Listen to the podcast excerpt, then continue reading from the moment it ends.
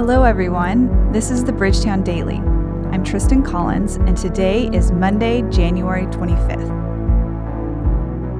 This season of the pandemic has highlighted my limits. I'm limited on where I go, what I do, and who I spend time with. I'm limited in my patience, my emotional energy, and sanity. My personal response to the demands during this time has fluctuated from self determination in one moment to overwhelming paralysis in the next. Every day, I'm confronted with my kids' educational, relational, and emotional needs, and I'm continually made aware that those needs far exceed my ability and my energy level. Every day I read the news, I'm made aware of all the problems in our nation and the limits we face in addressing them.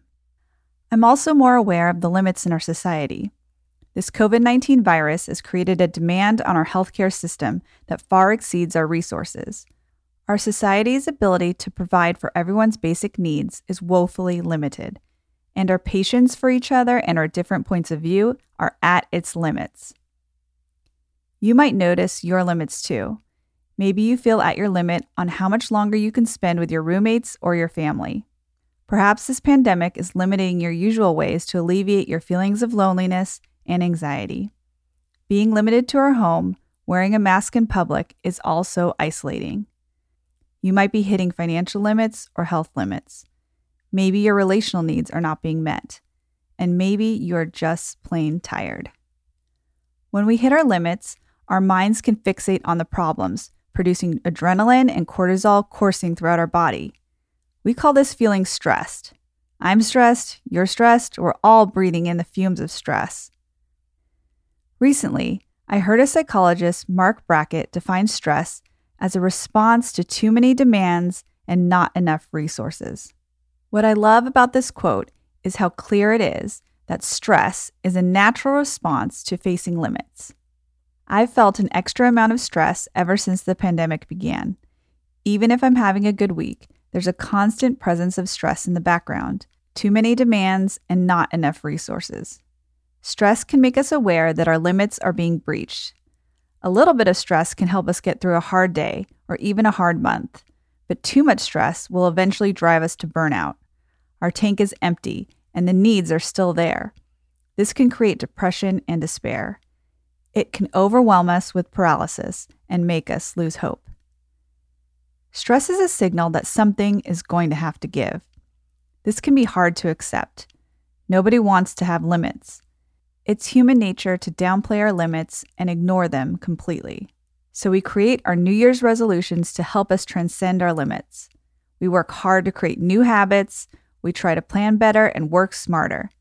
And these are great endeavors, but it will not hide the fact that at the end of the day, we are still very limited creatures, consistently making mistakes and constantly coming to the end of our resources. We have limits, and we can't transcend them all. We can fight against this reality or come to a peaceful acceptance. This might sound defeatist, but it can actually be empowering. Here's what Scripture reveals about our limits God created us with limits, and God likes to use the weak. Our limits do not limit God. You can look at the entire story of the Bible through the lens of this theme of God using the weak. The story begins with God creating limited, weak creatures to rule the world on his behalf.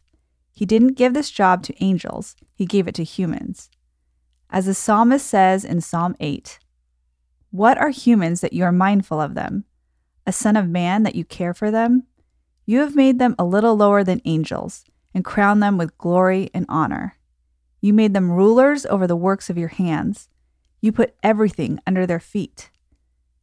Adam and Eve's weakness to trust their own wisdom instead of God's wisdom led humanity away from God's design for us. But God didn't give up on us. To save all humanity from our own self destruction, God chose a family called Israel, who God uses in spite of their weaknesses. Here's some examples Sarah and Abraham's old age and infertility, Jacob's deception, Moses' speech problems, David's young age and lowly status. And what I find so beautiful is that when Jesus began his ministry, he didn't go to the powerful, he went to the outsiders, the poor, the sick, and powerless, those whose spirits have been crushed by their own limits. And he said, Blessed are the poor in spirit, for theirs is the kingdom of heaven. God wants to use us in our weakness and limits. This biblical theme can both humble us and give us hope and peace.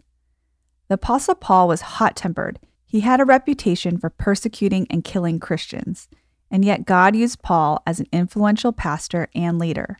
In Paul's second letter to the Corinthians, he writes to them about a persistent weakness he's dealing with, but he doesn't tell us what it is. Here's what Paul says I was given a thorn in my flesh, a messenger of Satan, to torment me. Three times I pleaded with the Lord to take it away from me. But he said to me, My grace is sufficient for you, for my power is made perfect in weakness. Therefore, I will boast all the more gladly about my weakness, so that Christ's power may rest on me. That is why, for Christ's sake, I delight in weakness, in insults, in hardship, in persecutions, in difficulties.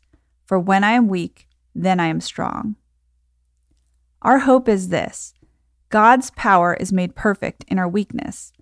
God provides, and therefore we can find rest and freedom in our limits. Pastor Peter Scazzero says this Most of us resent our limits in ourselves and in others. We expect far too much from ourselves and each other and often live frustrated and angry lives. Much of the burnout is giving what we do not possess. Maturity in life is when someone is living joyfully within their God given limits. My first response to my weakness and limits is not joy. As I reflect back on my spiritual journey, some of the most painful times are the seasons where I fought hard against my limits. I didn't want to face the limits of my own wisdom, my own abilities, and the limits created by sin. I would try, try, and try. And when I couldn't try anymore, I could hear God gently saying, My child, my child, why are you striving? My limits confront the illusions about how capable I am. And when I stopped striving and instead acknowledged my inability and surrendered to God's leadership, my pain was transformed into relief and gratefulness. This peace and joy is not from my moral efforts, but rather it's a gift from God.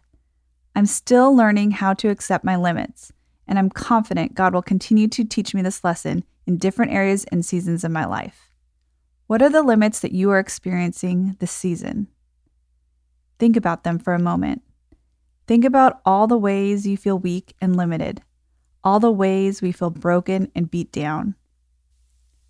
In response, pray with me the prayer Jesus taught us Forgive me of my debts.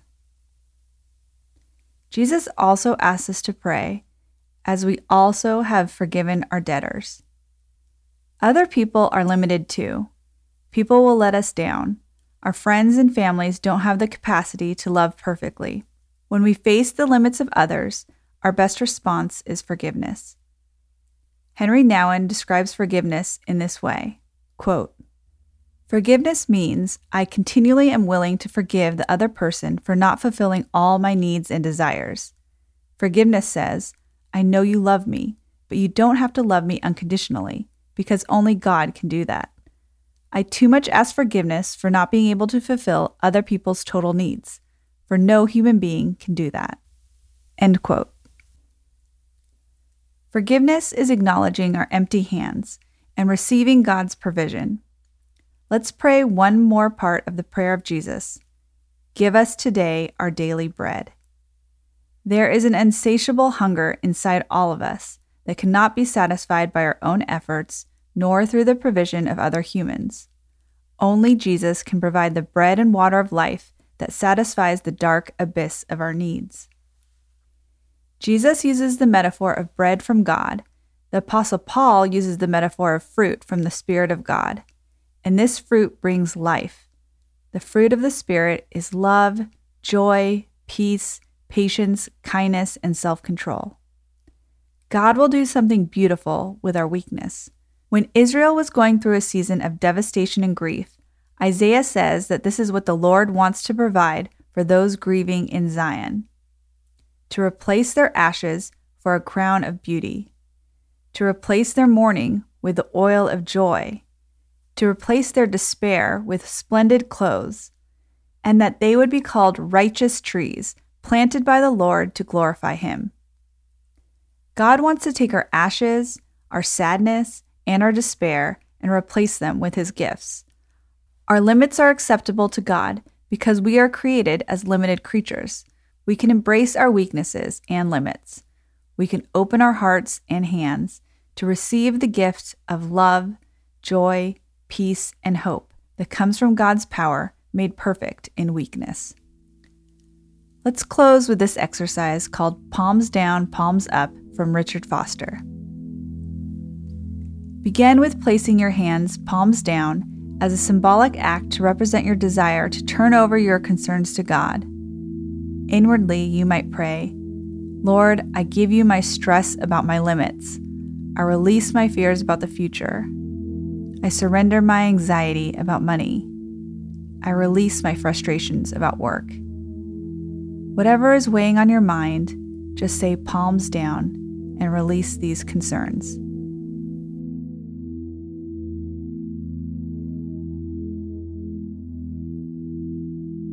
After you take time to surrender your burdens, turn your palms up as a symbol to receive from the Lord.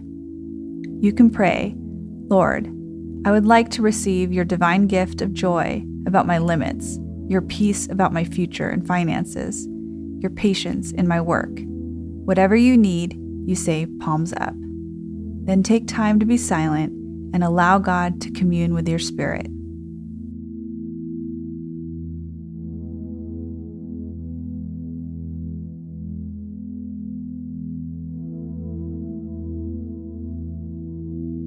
Lord, we surrender these needs and desires that are beyond our abilities. Dissolve the illusions of our self sufficiency and capabilities. We want to enter into your rest. We release our unrealistic expectations we have for ourselves and for others. Thank you that your love, joy, peace, patience, and kindness is without limits. Please increase our faith in your provision and that your power is made perfect in weakness. Amen.